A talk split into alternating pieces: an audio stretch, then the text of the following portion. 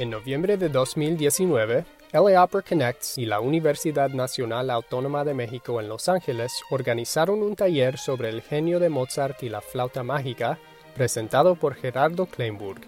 El primer episodio explora el A D N musical de Mozart y las circunstancias únicas que ayudaron a desarrollar su genio. Gracias. Bueno, bienvenidos, bienvenidas a estos dos talleres. He pensado hacerlo de la siguiente manera. A diferencia de casi cualquier ópera escrita por cualquier compositor de la historia, la flauta mágica, realmente, si se trata de algo, se trata de Mozart. Muy pocas veces, yo no conozco un ejemplo, ninguno, ni cercano, en el que una ópera, más allá de su propio argumento, más allá de las alusiones a las que hace, más allá de los estilos o el estilo musical que conlleva, realmente pinte de cuerpo entero a su autor. Es una obra impresionante, es una de las óperas que más se escenifican en el mundo, estamos en el top ten de las óperas más escenificadas en el mundo, por algo será y lo, lo, lo abordaremos. Eh, y es una ópera, sin embargo, compleja, compleja de analizar, compleja de explicar probablemente, pero no compleja de ver, no compleja de escuchar. Eh, y la estructura que pienso para, para armar esto es la siguiente. Como la flauta mágica se trata de Mozart, a mi modo de ver, es crucial que podamos entender y que me permitan platicarles el cuento de la vida de Mozart, platicarles la vida de este ser absolutamente inexplicable. Es, a mi modo de ver, uno de los talentos más inexplicables de la historia de nuestra especie. Yo lo pondría en un grupo muy selecto de cerebros mutantes, como podría ser, no sé, probablemente Newton, probablemente Leonardo da Vinci. Estamos hablando de algo de ese tamaño y no es fácil explicar a, la, a los genios de esa envergadura. Entonces, el día de hoy, y créanme que tres, dos horas y media es nada para hablar de la vida de Mozart. Mi curso de la vida, de, de, mi curso de la vida y la obra operística de Mozart dura dieciséis horas.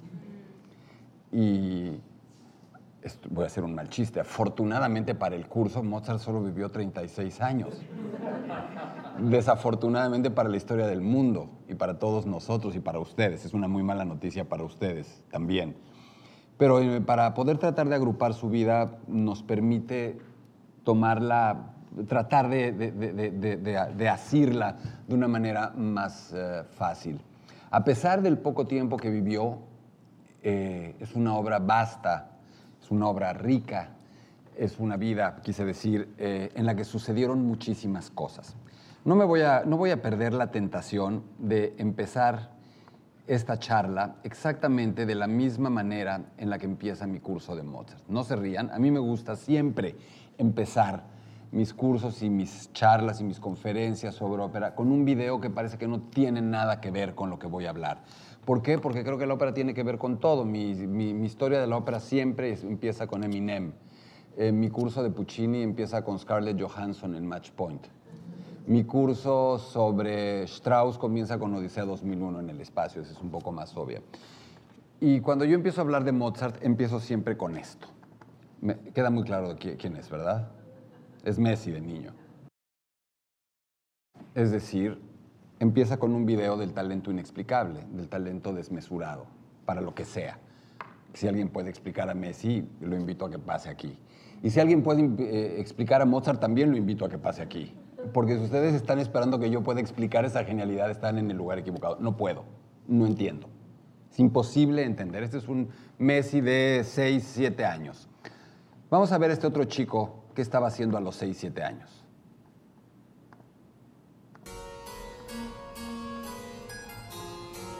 Más o menos es a la edad que vimos a Messi.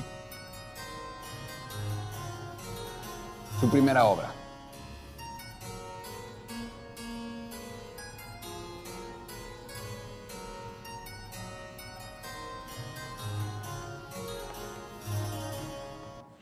No creo que ustedes a los seis, siete años estuvieran haciendo algo parecido. Ni yo. Eh, el cuento Porque la vida de cualquiera es un cuento y es un buen cuento. Todas las vidas son buenas historias, siempre. Hoy estábamos hablando de eso a la hora de la comida. Eh, cuando yo era muy chico, en la Ciudad de México había papelerías. Ahora hay Office Max y Office Depot y todo esto. Pero cuando yo era chico había papelerías en cada esquina. Y la de la esquina de mi casa la atendía una señora que se llamaba Amirita, doña Amira, Amirita para los vecinos. Y yo iba mucho a la, a la papelería porque en la escuela me encargaban o me pedían que para hacer algún trabajo comprara una monografía. ¿A alguien le suena el tema de la monografía? Era este, iba uno y le daban a uno como unas estampitas o una, un, una, un recuadro grande con varias estampitas. Entonces, me da una monografía de la Revolución Mexicana o me da una monografía de Benito Juárez, me da no. Entonces, si uno hubiera ido a la tienda de Amirita y le hubiera pedido una monografía de Mozart, habría empezado así, y le da uno la vuelta, pero habría venido un retrato, un dibujo que no tiene nada que ver con Mozart, porque Mozart no tiene absolutamente nada que ver con los retratos que conocemos de él, con las eh, pinturas que conocemos de él, que más hubiera querido él que verse así. Eh, pero básicamente la monografía diría algo así como Wolfgang Amadeus Mozart nació el eh, veintisiete, el cinco de enero, perdón, de mil setecientos cincuenta y seis en Salzburgo, Austria, hijo de Leopold Mozart. Eso diría yo algunas líneas más, la monografía. Eh, si nos detuviéramos solo en eso, podríamos hablar tres o cuatro horas de lo que les acabo de decir. Mozart, Wolfgang Amadeus Mozart, habría que empezar por su nombre, Johannes Wolfgangus Chrysostomus Theophilus Mozart Pertl. Su segundo apellido era Pertl. Esa se la pueden llevar de aquí. Pregúntenle al primer mozartiano que encuentren en la esquina cuál es el segundo apellido de Mozart y se lo bailan. No lo vas a ver. Pertl, P E R T L, hijo de Ana María Pertl, de Leopold Mozart. Eh, si nosotros, insisto, quisiéramos analizar cada uno de esos datos, tendríamos casi toda la vida de Mozart, incluida en esa frase. Nació en mil setecientos cincuenta y seis, no nació en mil setecientos y no nació en mil ochocientos. Si hubiera nacido en mil setecientos, habría sido otra persona. Y explicaré, porque si hubiera nacido en mil ochocientos habría sido otro compositor. No fue el caso. Nació en Austria, no nació en, nació en Salzburgo, no en Viena, no en Milán, no en París, no en Londres.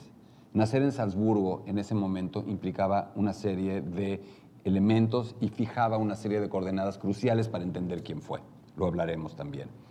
Era hijo de Ana María Pertl, con todo respeto para doña Ana María, eso sí no hizo una gran diferencia, aunque seguramente, bueno, tendría que agradecerle el A D N, ¿no? Porque sí, al menos la mitad del A D N venía de ahí. Pero para fines prácticos, una mujer en Europa, en mil setecientos cincuenta y seis, tristemente era algo menos que existente. Era, era una procreadora y de hijos y una señora que llevaba la casa y nada más. Eh, es hijo, dice la monografía de doña Amirita, de Leopold Mozart. Y ese es un elemento crucial en su muy afortunada biografía. Sí, tuvo la, el infortunio de morir muy joven, pero tuvo una inmensa suerte por todos lados, por haber nacido ahí, por haber nacido en ese momento y por haber sido de quien fue hijo, pero en particular por haber sido hijo de Leopold Mozart. Explicaremos también por qué. Entonces, si quisiéramos hablar un poco de estas coordenadas, primero tendríamos que decir, lo que no comenté al principio es, hoy es el cuento de Mozart, porque mañana, cuando analicemos y contextualicemos y expliquemos la flauta mágica, van ustedes, yo no, les voy a ir preguntando cómo relacionan cada cosa que les vaya contando de la flauta mágica con lo que les estoy contando hoy. A ver si ustedes lo encuentran. A lo mejor yo estoy forzando el símil, no lo creo. Se van a dar cuenta a lo mejor de quién es la reina de la noche o de quién podría ser la reina de la noche, quién puede ser Tamino, quién puede ser Papageno. Vamos a ver si funciona este, este juego. Eh, decía entonces que nació en mil setecientos cincuenta y seis y uno al nacer en un año está naciendo en un tiempo, está naciendo en un momento más que en un número. Mozart es un ser musical por antonomasia, por lo tanto nacer en ese año implica que nace en un momento musical, no en otro. ¿En qué momento musical nace Mozart? A la mitad, no a la mitad, tres cuartas partes avanzado el periodo barroco. ¿Cómo se imaginan ustedes que se puede describir el periodo barroco? No necesitas ser músico ni saber de estética para describirlo. ¿Cómo es? Piensen en una fachada barroca. ¿Cómo es? ¿Qué tiene? Recargado, exageraciones, todo lo que me están describiendo la música barroca. ¿Qué más? Adornos, sobre los adornos, curvas, no es algo. Curvas y curvas y curvas, eh, una suerte de alarde de la ornamentación y no tanto énfasis en la sustancia, como que es más eh, preocupación por el betún y el merengue que por el relleno del pastel. Eso se manifiesta muy claramente en la ópera. Se manifiesta de una manera muy específica a través de un género operístico especial o específico al que se llama ópera seria u ópera barroca. Al decir ópera seria no quiere decir que sea muy seria, aunque lo era. Ópera seria es un calificativo, es una, es una taxonomía, es una clasificación. Ópera seria igual a ópera barroca. Es decir, Mozart nace en el apogeo de esa ópera y en, su, y en el principio de su salida, de su cambio de ciclo hacia el, eh, la estética que sigue. No me pierdo, ¿eh? Voy, voy por acá y luego le voy a cerrar. Es, mi estilo es hacer así, así, así, pero no pierdo, de, o sea, voy soltando todas las cuentitas y luego las ensartamos en un collar y van a quedar bien, se los prometo. No, no se desesperen si me ven ampliándome, se, creo que sé a dónde voy. Entonces, Mozart nace en medio de ese periodo. En ese periodo, la ópera, como todo el arte, tiene eso. Exagerada, garigoleada, eh, llena de adornos, llena de curvas. Es decir, es una ópera, es un momento operístico en el que la coloratura reina. ¿Qué es la coloratura? Ese estilo vocal eh, que se puede definir con muchos eh, términos. Si quiero ser un payaso y que no me entiendan, les digo que es un canto hipermelismático y ya lo dije. Y no entendieron muy probablemente nada. Si lo quiero decir para que me entiendan, diría que es un canto lleno de gorgoritos, y ahí ya me entendieron todos. Pero si yo digo que soy medio scholar de música y defino la coloratura como gorgoritos, pues me corren de donde estoy. Pero ¿verdad que me entendieron? Los gorgoritos, los adornos, los trinos, las escalas, la acrobacia vocal. Eso que oímos. Cuando de pronto oímos esa acrobacia, esos fuegos artificiales vocales. Esa es la coloratura. Esos son los adornos del canto. Es un momento, además, en el que la ópera se ha alejado terriblemente de su origen. Y el origen de la ópera es uno solo. Más allá de lo que la gente quiera ver, la ópera es un invento. Nadie se, nadie se tropezó con la ópera. La ópera no va evolucionando a partir de algo, sino es literalmente un invento, que siempre digo porque también es exacto. Puedo decir que era un grupo de intelectuales renacentistas reunidos en, la camera, en, una, en, una, en una camerata florentina, y no se entiende mucho. Si les digo que era un grupo de hipsters italianos del, dieciocho, del, del, del, del siglo dieciséis, eh, que tenían una suerte de think tank, en donde se reunían para hacer una app nueva que le llamaron ópera, ¿me entendieron? Y lo dije igual. Era un grupo de hipsters florentinos reunidos en un think tank, en una casa, que estaban queriendo hacer una app, que resultó ser por accidente la ópera. ¿Qué era esa app? A este paso no voy a llegar muy lejos, pero bueno. La app es, era un intento de revivir el teatro antiguo. Como buenos hipsters, porque, o sea, ¿están de acuerdo que los renacentistas son los primeros hipsters de la historia? Todo lo pasado fue mejor. Lo in es lo pasado, lo trendy es lo pasado. El pasado es lo bueno, el presente no, no es interesante. Eran estos cuates absolutamente obsesionados con el pasado. ¿Y cuál era el pasado que, a, que, que querían emular y que adoraban? El pasado griego, el pasado clásico más antiguo. ¿Y qué app querían desarrollar? Una app del teatro griego.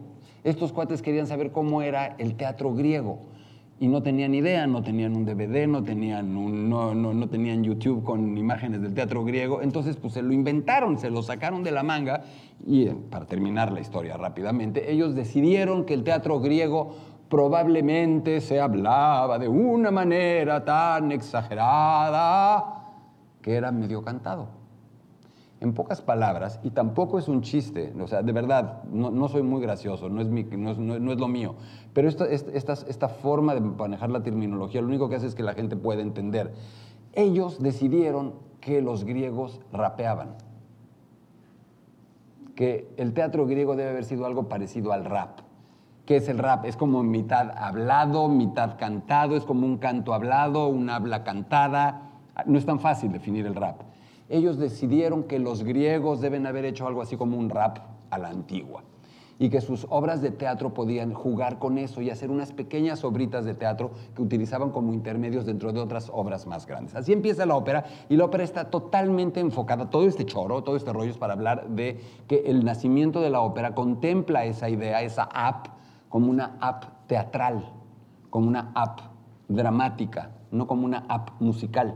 Ellos pensaban que estaban reproduciendo el teatro griego. ¿Qué tiene que ver con Mozart, que está doscientos años después del estreno de, de la invención de la ópera? Que esa idea se ha ido perdiendo. La ópera se ha vuelto cada vez más musical, más cantada, más llena de gorgoritos, de coloratura, más artificial, más artificiosa, menos eh, preocupada por la verosimilitud o por la credibilidad histriónica o teatral. Ahí nace Mozart, en ese momento en el que la ópera ha llegado a ese extremo. Nace también en un momento en el que esa ópera, la ópera seria y la ópera en general, es básicamente propiedad de una nación, no puedo decir porque todavía no existe, de la misma manera en que uno no puede decir que Mozart nació en Austria porque Austria no existía.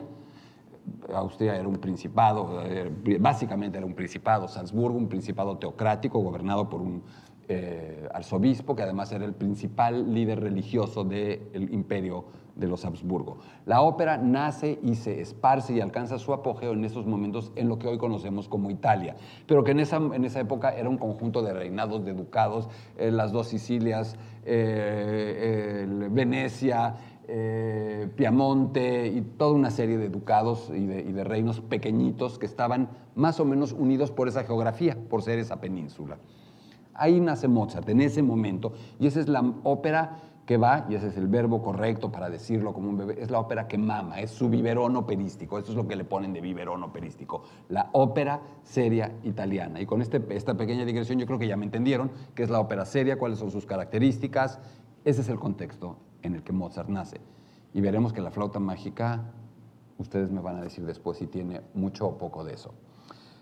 Nace en Salzburgo, no nace en Viena, no nace en Milán. Los que lo hayan hecho lo van a entender. Yo alguna vez hice un recorrido en tren de Salzburgo hacia Cremona, en Italia. Y me llamó la atención, hay que pasar por los Dolomitas y todo esto, es un paisaje hermoso, pero yo pensé que al pasar la frontera de lo que hoy es Austria con Italia, automáticamente desaparecía lo germano y ya estaba en Italia. Yo iba muy atento, era de día, y de pronto me asomo, ya sé que estoy en el lado italiano, y veo que las patrullas, que los, eh, las patrullas de policía no dicen carabinieri, dicen polizei en alemán. Dije, wow, qué raro, y si estamos en Italia, yo me imaginaba pff, algo así tajante. Y no, esto no es nuevo tampoco, esto sucedía desde la época de Mozart. Salzburgo era no una tierra de nadie, pero era al menos un lugar de encuentro muy claro entre lo germano, que suena más lógico, y lo, no podría decir italiano, pero digamos lo fácil, y lo italiano. Y también, en términos artísticos, musicales, estéticos, sin tener que ser historiador del arte, ustedes me pueden decir cuál es la diferencia entre lo alemán y lo italiano, a partir de los arquetipos y los prejuicios, pero tiene que ver. Si hay algo diferente es un italiano de un alemán, ¿no es cierto? ¿Cuáles serían las, las características más, más, más habituales de un italiano comparadas con un alemán? ¿Perdón? Más expresivo, más desordenado, más improvisador, más lúdico, más galante, más reventón, más fiesta, más eh, eso, espontáneo, más divertido. Y un alemán o lo germano lo imaginamos más enfocado, más cuadrado, más estructurado, más técnico, más... Eh, a lo mejor, esta es peligrosa, pero a lo mejor nos lo imaginamos más profundo. Entonces Mozart tiene, al haber nacido en ese lugar, una suerte de A D N artístico musical doble. Todo lo que podemos asociar con la música italiana, la galantería, lo light, la, de alguna manera digamos que es hijo de lo pop y de lo indie. Todo lo pop eh, sería un poco lo italiano, más comercial, más fácil, más eh, banal, si se quiere ver así. Y lo otro más indie, más propositivo, más underground, más independiente, con una personalidad más propia. Esos son los dos estilos con los que Mozart... Todo eso estaba en la monografía de la tienda, de la, de la, de la papelería, si alguien me lo hubiera explicado. Pero eso ya está dicho ahí, pero no lo estamos entendiendo si no llega alguien a medio echarnos un rollito así y tratárnoslo de explicar. Eh, es hijo de Leopold Mozart, y ese es el golpe de suerte más grande de la historia de la música. Porque Mozart debe haber habido varios en algún lugar del mundo, a lo mejor en Burundi, o a lo mejor en Nueva Guinea, o a lo mejor en Idaho, o en, no sé, en Morelia. Pero, eh, ¿de qué nos sirve ese talento desmesurado si no hay alguien que lo detecte, y alguien que lo encauce, y alguien que haga un plan para ese talento? Y el niño Mozart tuvo el privilegio y el golpe de suerte de ser hijo de uno de los grandes pedagogos de la historia de la música. Leopold Mozart era un buen músico, nah, era un músico correcto, era un espléndido maestro. Su método de enseñanza del violín sigue siendo el método de enseñanza de violín, o uno de los métodos de enseñanza del violín más socorridos hoy día en el mundo. Y ese niño resulta que nace en esa casa, en esa casa donde Leopold Mozart lo ve y dice, órale. O sea, imagínate que tú eres un músico, imagínate que eres un maestro de música y ves que te nace eso. Piensa en un segundo. Todos vemos los talentos de nuestros hijos y los magnificamos y estamos súper atentos de los talentos de nuestros hijos y los tratamos de encauzar, de, de, de, de descubrir. Este hombre se encuentra con eso y hace un plan increíble. El plan más fantástico de la historia de la música, de la formación de un músico, lo tuvo Mozart. Y ese no es mérito suyo. En el fondo, todo el arranque es un golpe de suerte entero en el que Mozart no tiene ningún mérito. O sea, ¿qué mérito puede tener un niño que a los tres, cuatro años está empezando a componer? Claramente ningún mérito, es un accidente. Es un accidente increíble. ¿Qué mérito puede tener? Él no escogió a su papá, le salió ese papá, un papá que desde el principio dijo, yo de este talento sin lim- de este talento único en la historia de la música voy a convertir, voy a convertirlo en el músico más grande de la historia, y lo logró.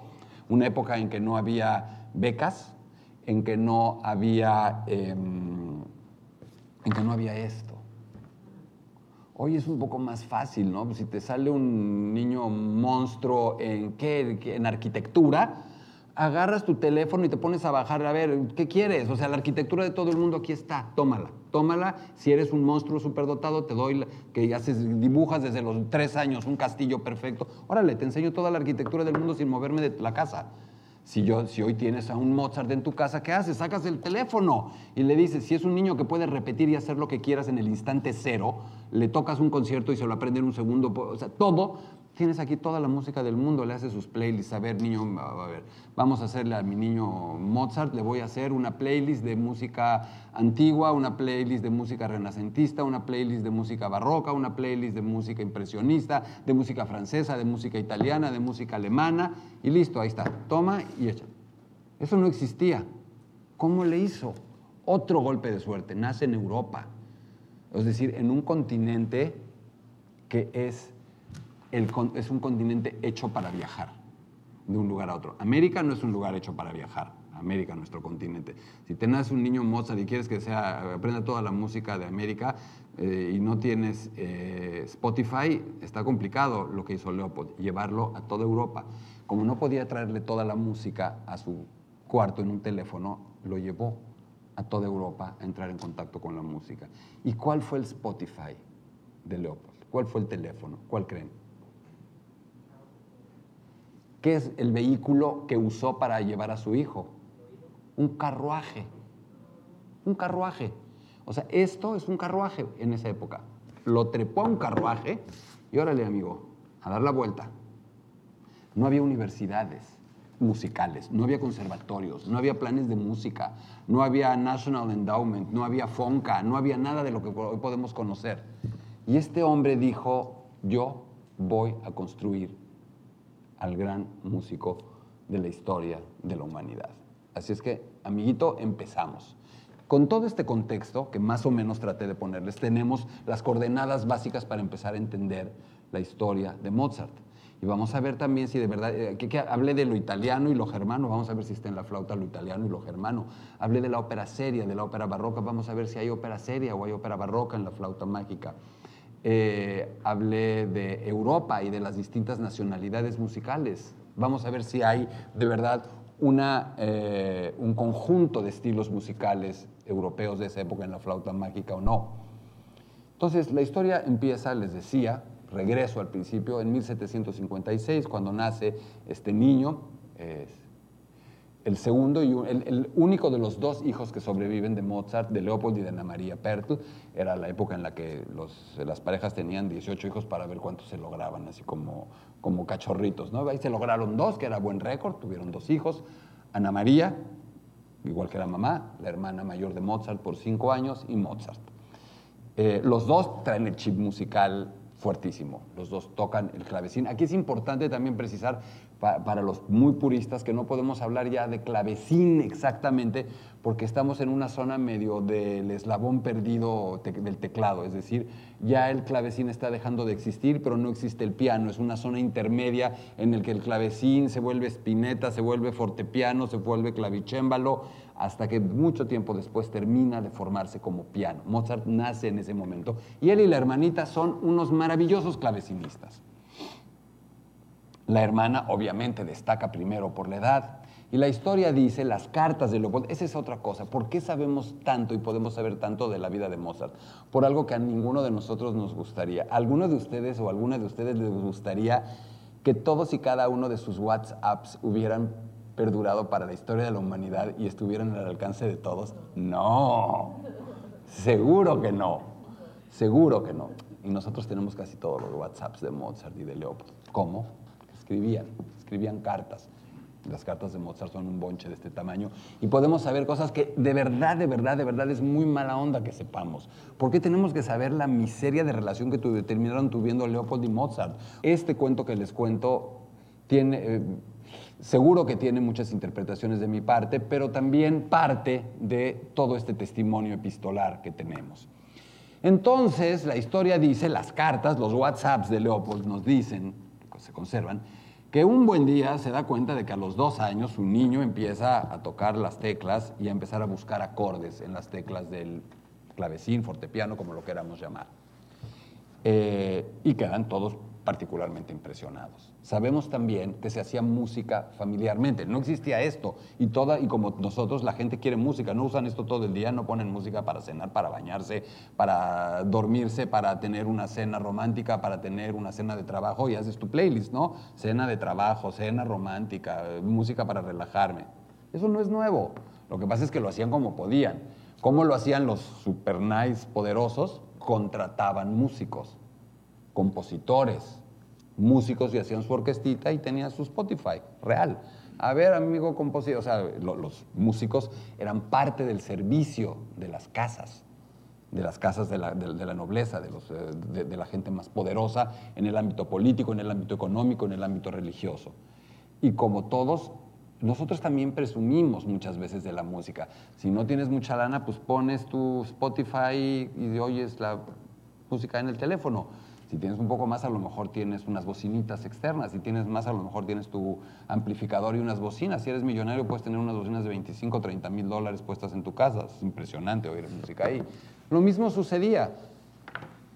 Alguien podía tener de músico sirviente a Haydn o a Mozart y otros tenían a uno que no conoce, a Fischietti, que no saben quién es, Domenico Fischietti, luego les digo. Entonces, dependía de eso. Eh, La gente más humilde, la gente más normal, también quería música. ¿Y cómo le hacían ellos? No podían contratar músicos, no podían contratar compositores. ¿Cómo le hacían? Ellos tocaban. La mamá que toque el clavecín, el papá que toque el violín, la hermanita que toque la flauta, el vecino que toque la viola y el otro, y el compadre que es compositor, pues escribe una rola para los instrumentos que tocamos y la hacemos en la casa. Así la hacían. Hoy a eso, que está contado coloquialmente, se le llama música de cámara. La música de cámara nace así porque la hacían en una cámara, en la recámara, en una habitación de la casa, en la sala, en, la co- en algún lugar. Es la música de cámara y la música familiar, la historia de la música de cámara. Y en la casa de los Mozart se hacía música de cámara. Su papá era músico y trabajaba como sirviente, que era la, el trabajo de un músico, en la corte del arzobispo de Salzburgo, en ese entonces, cuando Mozart nace, Segismundo von Schrattenbach. Un viejito buena onda, super light, permisivo, que fue fundamental también. Si Mozart, esa se me está ocurriendo ahorita, si Mozart no hubiera nacido en mil setecientos cincuenta y seis, no habría nacido cuando el arzobispo era von Schrattenbach. Si hubiera nacido en mil setecientos sesenta y nueve setenta y tres, habría nacido en Salzburgo cuando el arzobispo era Jerónimo Coloredo, y Mozart no habría sido Mozart. Necesitaban a un patrón, en México decimos barco, que deje hacer, que, te, que, que, no, te, que, no, que, no, no, que no te ponga peros, que te dé toda la libertad del mundo. Digamos que un patrón que te da permisos con goce de sueldo cuando quieras. Eso es como algo a lo que... Eso es casi el equivalente de una beca, ¿no? Y nace en ese momento Mozart. El papá se da cuenta de que de pronto el niño empieza a escribir música y empieza a tocar de una manera sorprendente. Un día, dice Leopold, luego hay que dudar, porque Leopold siempre quería... Ya tenía a un monstruo como hijo, que era Mozart, pero igual se empeñaba siempre en venderlo todavía como más allá de lo que era, si es que se podía ser más que Mozart. Y lo que eh, Leopold nos cuenta es que un día con los vecinos, con el tío, el compadre y el amigo y la hija iban a hacer música de cámara y faltó el segundo violín. Y que el niño Mozart dijo, papá, papá, papá, yo toco el violín, yo toco el violín. Tenía cuatro años, sí, sí, Mozartito, tú tocas el violín. Sí, préstame un violín, préstame un violín, ya le prestan un violín. Que además le quedaba grande porque hay violines para niños, entonces debe haber quedado así como, como, como, como viola, pom, viola pomposa, que es una, un instrumento que se ponía así grandote. Y la sorpresa es que el niño toma el violín y toca perfectamente el cuarteto que están haciendo, la música de cámara, y el papá dice, ahora sí, o sea, ¿qué es esto? Poco después también ve al niño Mozart bañado en tinta, chorreando en tinta, de tinta con unas hojas todas llenas, manchadas, y le dice, ¿qué haces? Y el niño le dice, estoy escribiendo un concierto para clavecín y orquesta. Ay, qué lindo, y que se asoma.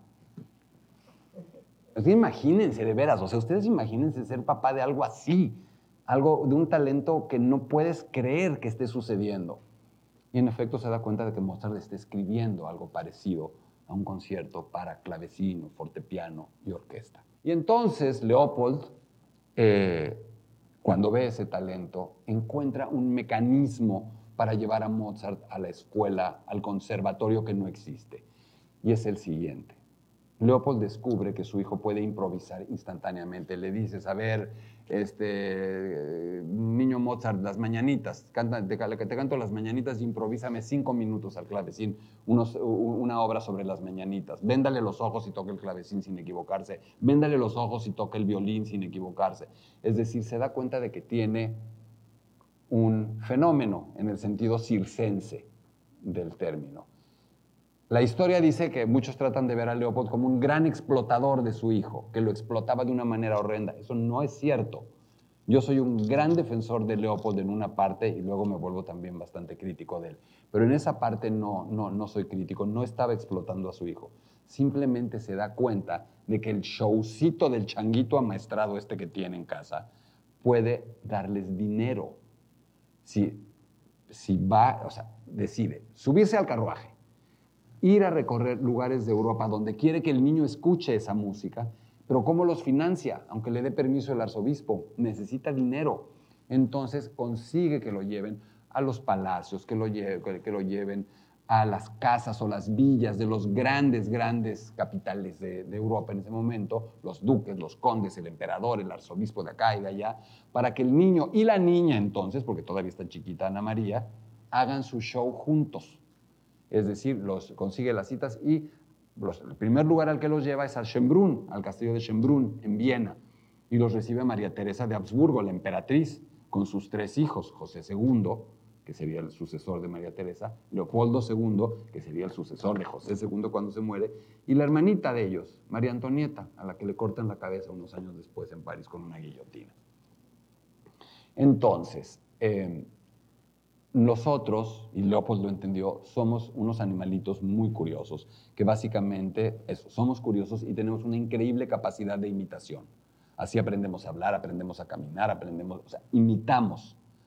Y tenemos una capacidad única para imitar. Y se da cuenta de que su hijo tiene una capacidad no única, inconmensurable e inexplicable para imitar. Le pones una música de algo e instantáneamente es capaz de hacerla igual. Entonces... El mecanismo es el siguiente. Vamos a viajar y arma perfectamente esos viajes. ¿A dónde? A las playlists que quiere que oiga su hijo. Te voy a llevar a Francia para que escuches la música de Francia. ¿Qué hacen los franceses? Música de ballet, cierto estilo de ópera. Te voy a llevar a Inglaterra. ¿Qué hacen los ingleses? Cantan en las iglesias y en los estadios. Todo el tiempo están cantando los ingleses a coro. Todo el tiempo. Para que te familiarices con esa música, con la música religiosa inglesa coral. Pero, por supuesto, el objetivo central es ir a lo que será Italia. Italia es la capital de la ópera. Toda Europa hace ópera al estilo italiano, con italianos, en italianos, o si no son italianos, italianizados, compositores italianizados que imitan la ópera italiana, que ¿cuál es? La ópera seria, la ópera barroca. Entonces, Leopold lleva a los niños a que hagan el show. Y cuando hacen el show, bueno, todo el mundo se queda absolutamente impresionado. No habrá faltado el que dijera que eran dos enanitos o que era... Porque siempre se sospechaba, al principio se sospechaba, que mucha de esa música de niño de Mozart en realidad le escribía Leopold. Seguramente metió la mano, sí, es muy probable, pero eso no le quita un milímetro de genialidad a Mozart. Entonces, hacen el show, como les estoy platicando, y ¿qué haces después? No, no, no cobras entradas para eso, ¿qué haces? Pues la charola... Y entonces la condesa fulanita que vio al niño Mozart y queda conmovida le dice: qué cosa tan linda, toma, te regalo mis aretes. El superduque dice: hermoso, hermoso tu hijo, toma, toma, te regalo un anillo. El otro le dice: te regalo un reloj de cadena. Y entonces ahí salen los Mozarts de hacer su show con un, así como Chucho el Roto, con su costal lleno de joyas. ¿A qué, ¿Y qué hacen con las joyas? Díganme. Las empeñan. Inmediatamente Leopold va al empeño y empeña las joyas. ¿Para qué? Para tener dinero para comer, para, para, para pagar el carruaje, para darle de comer a los caballos, para la posada donde se quedan y poder seguir viajando. ¿Se dan cuenta? Todo el, el, es decir, el arzobispo buena onda que los deja hacer lo que quieren, el padre con un objetivo perfectamente establecido. Entonces, eh, Mozart empieza una serie de viajes. El primer viaje será a lo que es la capital del imperio, a Viena, irá también a Francia, irá a Inglaterra. Y Leopold se espera, antes de hacer el viaje a Italia, a que su hijo se desarrolle musicalmente todavía más. El segundo episodio estará disponible pronto. Si te ha gustado escuchar Detrás del Telón, no te pierdas un episodio. Suscríbete y deja un comentario en iTunes, Google Play o cualquier plataforma que uses. No olvides compartir este podcast con tus amigos en Twitter y Facebook. Nos vemos en la ópera.